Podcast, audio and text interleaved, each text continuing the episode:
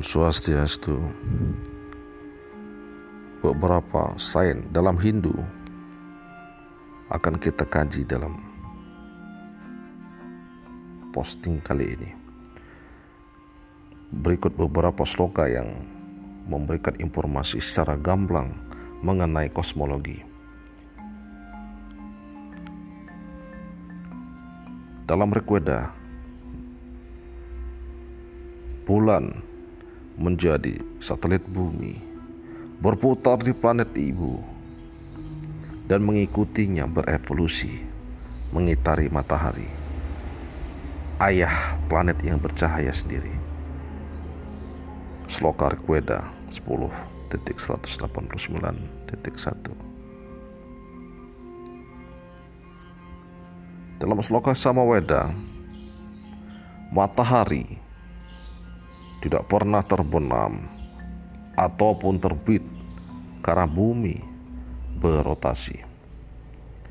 Sloka Samaweda seratus dua puluh satu.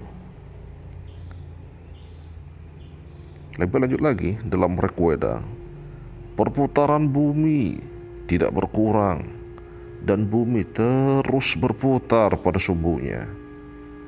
Ini sloka Rigveda satu titik seratus enam puluh empat titik dua puluh sembilan.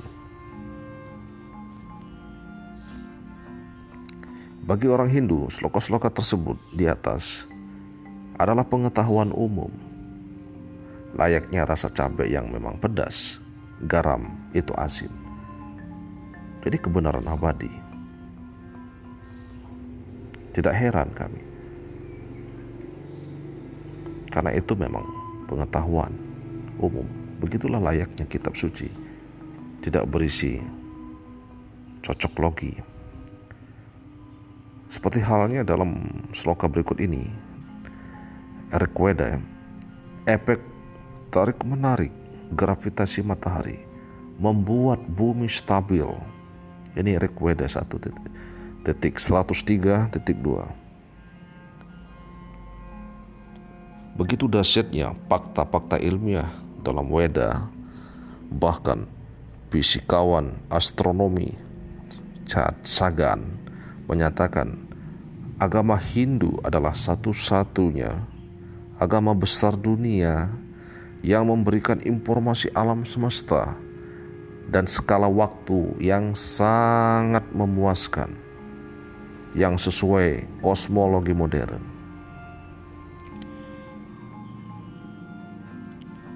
Profesor Coster Mayer berkata, agama Hindu akan menyebar lewat kaum intelektual penulisnya yang telah menemukan kebenaran-kebenaran dalam Weda, dan para ilmuwan kreatif akan datang dari latar belakang Hindu. Secara alami akan mempertemukan ide-ide ilmiah dengan ide-ide Hindu. Sruti adalah sesuatu yang tidak bisa terpikirkan oleh akal manusia yang terbatas. Karena itu dari Brahman atau kebenaran abadi. Ini kata Hans Thorwesten.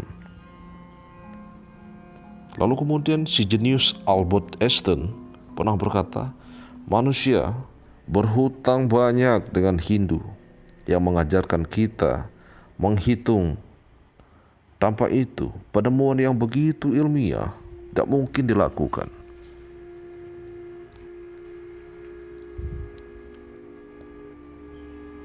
Ketika aku membaca Bhagawan Gita dan merenung tentang bagaimana Tuhan menciptakan alam semesta, yang lainnya nampak berlebihan. Albert Einstein.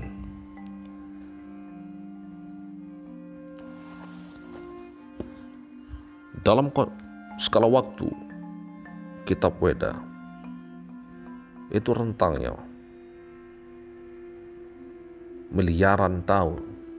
Sedangkan agama-agama semitik rentang waktu cuma hanya puluhan tahun, apa ribuan tahun. Jadi dari sini kita sudah bisa mengkaji mana yang kebenaran, mana yang pembenaran. Semoga pikiran baik datang dari segala penjuru. Silakan pikirkan, renungkan. Karena apa yang Anda pikirkan tentang diri Anda akan mempengaruhi tujuan hidup Anda. Jika Anda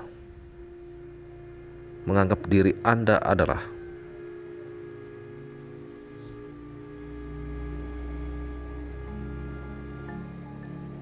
budak atau tubuh yang materi ini, yang sudah mati nanti bisa bangkit dan kekal di surga,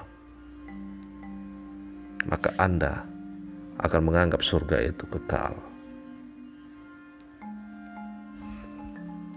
Tetapi jika Hindu mengatakan ketika Anda berpikir bahwa diri Anda, tubuhmu, bukanlah dirimu, maka tujuan hidupmu bukanlah di surga. Atman came back to Brahman, said unto heaven.